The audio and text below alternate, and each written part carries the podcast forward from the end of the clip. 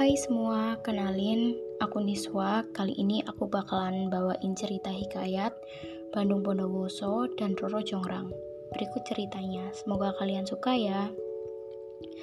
Pada zaman dahulu kala, di suatu wilayah di Pulau Jawa, ada sebuah kerajaan yang dikenal orang dengan nama Kerajaan Pengging. Kerajaan Pengging dipimpin oleh seorang raja yang dikaruniai seorang putra yang bernama Joko Bandung. Seperti halnya sang ayah, Joko Bandung adalah pemuda yang gagah perkasa dan sakti mandraguna. Bahkan karena kecintaannya dengan ilmu kanuragan dan ilmu olah jiwa, Joko Bandung banyak berguru kepada para pertapa sakti sehingga konon kabarnya kesaktian Joko Bandung jauh melebihi kesaktian ayahnya. Sementara itu, di bagian sebelah selatan wilayah Kerajaan Pengging, terdapat satu kerajaan lain yang bernama Kerajaan Prambanan. Kerajaan Prambanan ini dipimpin oleh seorang raja dengan perawakan tinggi besar sehingga banyak sebagian besar rakyatnya yang menganggap rajanya adalah keturunan raksasa. Sang raja ini dikenal dengan sebutan Ratu Boko. Dia mempunyai seorang putri yang berwajah cantik jelita yang bernama Roro Jongrang. Pada suatu ketika terjadi permusuhan antara kerajaan Pengging dan kerajaan Prambanan yang berujung pada terjadinya peperangan besar antara dua kerajaan tersebut. Pada peperangan tersebut, Raja Pengging mengalami kekalahan. Banyak dari tentara Pengging yang mati di medan perang. Mendengar kekalahan-kekalahan ayahnya itu, Joko Bandung segera pergi meninggalkan kerajaan Pengging untuk menyusul dan bergabung dengan pasukan sang ayah. Dalam perjalanannya, di tengah suatu hutan rimba, Joko Bandung bertemu dan berkelahi dengan seorang raksasa yang bernama Bondowoso. Dalam perkelahian itu, raksasa Bondowoso mengalami kekalahan. Menjelang ajalnya, Bondowoso yang sebenarnya juga berilmu tinggi ini ternyata rohnya menyusup dan menyatu ke dalam tubuh Joko Bandung.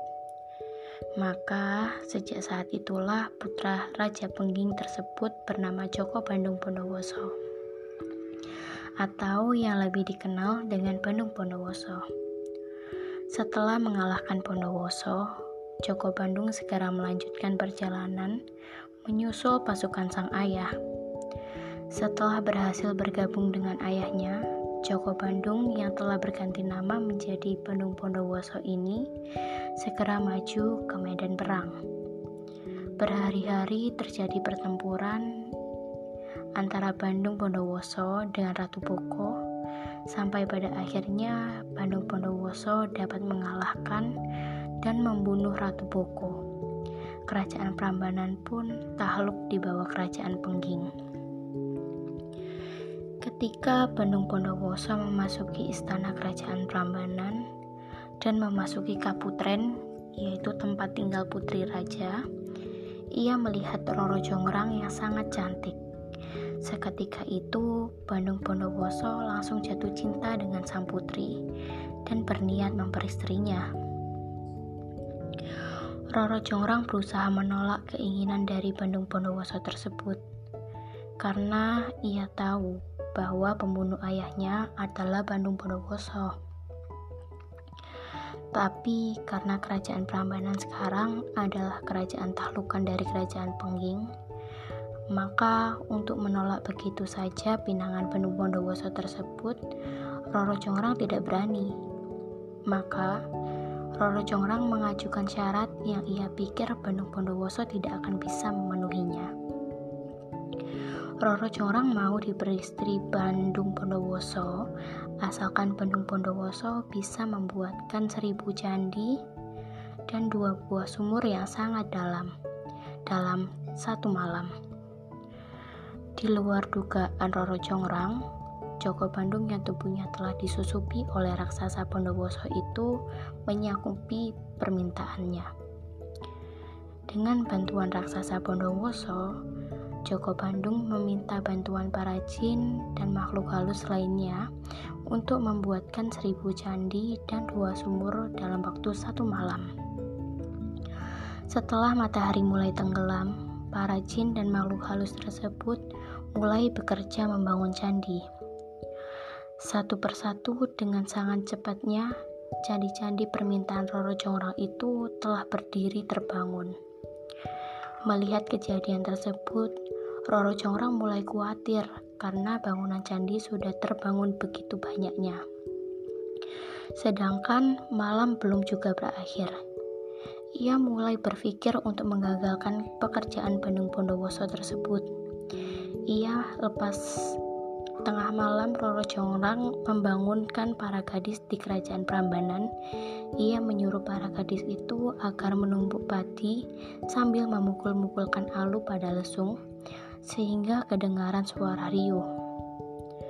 Ayam jantan pun mulai berkokok saut-sautan.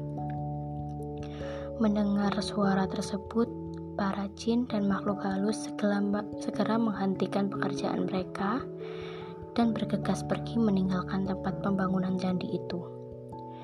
Mereka menyangka hari telah pagi dan matahari hampir terbit. Candi-candi yang telah berdiri itu setelah dihitung oleh Bandung Bondowoso ternyata hanya berjumlah 999 candi. Masih kurang satu. Bandung Bondowoso pun sangat marah karena kegagalannya terjadi disebabkan oleh tipu muslihat dari Roro Jongrang. Saat itu juga keluarlah kata-kata dari mulut Bandung Bondowoso. Roro Jongrang, kamu hanya mencari alasan. Kalau memang tidak mau, katakan tidak mau. Jangan mengibuliku. Kamu memang keras kepala seperti batu. Karena kesaktian dari Bandung Bondowoso, kata-kata yang diucapkan itu pun terwujud. Sehingga Roro Jongrang berubah menjadi arca besar untuk melengkapi satu kekurangan dari bangunan candi tersebut.